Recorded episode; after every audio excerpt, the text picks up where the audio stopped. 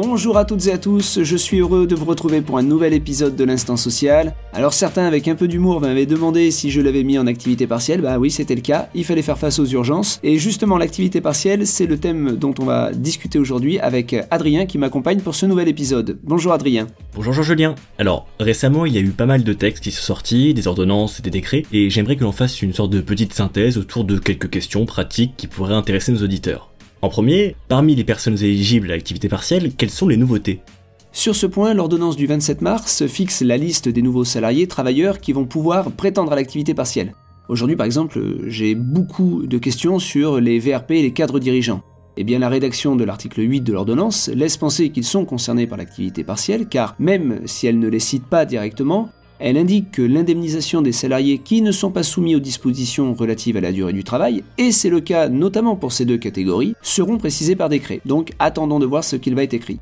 Ah oui, à ce sujet, j'ai cru aussi voir qu'il y avait une évolution au sujet des salariés qui bénéficient d'une convention de forfait en jour sur l'année. Ah, alors c'est un peu différent car les salariés en forfait jour peuvent déjà bénéficier de l'activité partielle en cas de fermeture totale de l'entreprise, de l'établissement ou du service dans lequel ils sont affectés. Toutefois, tu as raison, il y a quand même une nouveauté dans le décret du 25 mars, c'est qu'il prévoit que ces salariés peuvent maintenant bénéficier également de l'activité partielle en cas de réduction de l'horaire de travail habituellement pratiqué dans l'entreprise, l'établissement ou le service dans lequel ils sont affectés. Dans ce dernier cas, il faudra quand même s'interroger sur leur indemnisation en activité partielle, mais là encore, un décret va venir apporter des précisions utiles. Oui, car il viendra déterminer la manière de convertir les journées ou demi-journées chômées au titre de l'activité partielle en nombre d'heures pour savoir comment calculer l'indemnité. Exactement. Ceci dit, sur ce point, il y a une circulaire de 2013, actualisée en 2015, qui comporte une documentation technique qui prévoit déjà un tel système de conversion. On verra si le décret entérine la formule proposée ou au contraire s'il fixe une nouvelle donne. D'accord. Alors juste pour en terminer avec l'indemnisation, les annonces faites par le gouvernement laissaient entendre que les salariés percevraient 100% de leur salaire. Mais euh, qu'en est-il vraiment dans les faits? Alors, je ne suis pas responsable des annonces faites par le gouvernement, ni de la manière dont les informations sont reçues. Mais ce que je peux te dire, c'est que désormais les salariés en activité partielle recevront de leur employeur une indemnité de 70% calculée sur leur rémunération brute horaire, ce qui représente environ 84% de leur net. Tous les salariés sont concernés, hein, y compris ceux en formation, en tout cas pour les formations décidées après le 28 mars. Une fois que l'employeur a versé cette indemnité, il pourra en obtenir un remboursement intégral, 100%, tant que la rémunération horaire brute du salarié ne dépasse pas 45,68 euros, c'est-à-dire 4 fois et demi le SMIC. Selon le gouvernement, la fixation de ce plafond devrait permettre de couvrir la prise en charge de 95% des salaires existants. Et donc, euh, les salariés auront bien une perte de salaire alors en principe, oui, mais euh, l'employeur peut, s'il en a bien sûr les moyens, verser une indemnité d'activité partielle complémentaire. Selon les positions des différentes administrations, cette indemnité est exonérée de cotisations sociales, mais resterait soumise à la CSG et CRDS. Il est aussi possible d'envisager la prise de congés payés ou d'autres jours de repos. Sans rentrer dans le débat de savoir si des jours de repos sont compatibles avec le confinement, autrement dit, est-ce que j'arrive vraiment à me reposer alors que je suis confiné chez moi d'un point de vue de la rémunération, il n'empêche que cela peut être un moyen, temporaire et exceptionnel, d'améliorer l'indemnisation des salariés.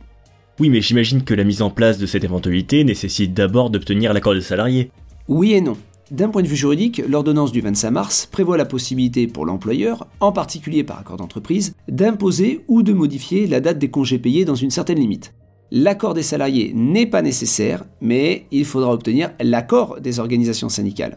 En revanche, le Code du travail offre toujours la possibilité pour l'employeur de modifier les dates de congés payés déjà posées en cas de circonstances exceptionnelles liées notamment à l'épidémie. A noter que euh, cette même ordonnance prévoit aussi la possibilité pour l'employeur d'imposer ou de décaler d'autres jours de repos, par exemple des JRTT. Dans tous les cas de figure, avant de mettre en place ces mesures, il faudra d'un point de vue managérial bien évaluer la situation de l'entreprise et du climat social. Oui, c'est déjà quelque chose de très important en temps normal, mais alors là, ça devient totalement essentiel.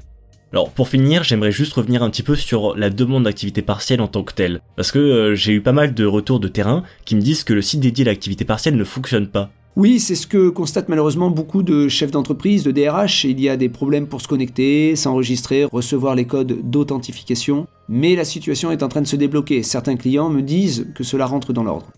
Bon, c'est plutôt une bonne nouvelle. Mais j'ai aussi entendu des craintes sur le fait de voir les demandes refusées. À mon avis, il y a deux choses importantes le motif et la période à indiquer sur laquelle va s'appliquer l'activité partielle. Comme tu le sais, il y a plusieurs motifs qui justifient le recours à l'activité partielle, dont celui portant sur les circonstances exceptionnelles. Alors, certes, ce motif peut être invoqué à mon avis par beaucoup d'employeurs, mais attention à bien l'expliquer. Si une entreprise invoque le motif des circonstances exceptionnelles en raison de l'épidémie de Covid-19, ce n'est pas suffisant. Il faut expliquer en quoi cette épidémie a un impact négatif sur le fonctionnement de l'entreprise. Autrement dit, quelles en sont les répercussions, directes ou indirectes, sur l'activité de l'entreprise. Oui, la précision semble nécessaire. Et est-ce que tu aurais un conseil sur la période indiquée sur la demande? Parce que c'est vrai qu'en ce moment, on navigue un petit peu à vue. Quand un employeur va faire sa demande d'activité partielle, il faut qu'il indique sa durée prévisible. Alors personne n'a le don de divination, enfin a priori, mais l'administration incite de retenir une durée d'au moins 3 à 4 mois. J'ai d'ailleurs vu euh, des cas de refus quand la période était trop courte. Donc, quand elle fera sa demande, l'entreprise devra évaluer sur la période définie le volume d'heures qui pourrait être mobilisé pour l'activité partielle. Ensuite, elle l'utilisera ou pas. L'importance de faire une demande dans un délai de 3-4 mois est d'éviter de reformuler une nouvelle demande trop rapidement. D'ailleurs, si c'était le cas, il faudrait que l'employeur prenne des engagements, par exemple en termes d'emploi ou de formation professionnelle. Très bien, merci beaucoup Jean-Julien pour tous tes éclairages et tes conseils. Je pense que maintenant, tout le monde comprend beaucoup mieux ce mécanisme de l'activité partielle. C'est maintenant la fin de cet épisode un peu spécial de l'instant social, mais peut-être que nous ferons un nouveau podcast pour aborder d'autres questions liées à l'activité partielle très bientôt. Oui, avec plaisir, Adrien. Surtout qu'il y a plein d'autres questions. Euh, l'assiette d'indemnisation de l'activité partielle, le traitement des heures supplémentaires, grande question, le sort des cotisations de prévoyance et de frais de santé, etc. etc.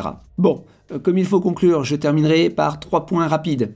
Tout d'abord, sachez que notre cabinet anime plusieurs webinars sur tous ces sujets. Vous pouvez retrouver les informations nécessaires sur le compte LinkedIn de Barthélemy Avocat. Deuxièmement, nous avons également mis en place une plateforme numérique gratuite, sans inscription, sur laquelle vous pouvez trouver des informations, des notes synthétiques, des modèles d'actes. L'adresse web.barthélemy avocat au pluriel.com slash coronavirus. Et enfin, je vous informe que notre instant social reprendra un rythme de croisière une fois cette période difficile passée. En attendant, je vous souhaite une excellente semaine. Prenez soin de vous et de vos proches. À très bientôt. Au revoir Adrien. Au revoir Jean-Julien et merci à tous nos auditeurs.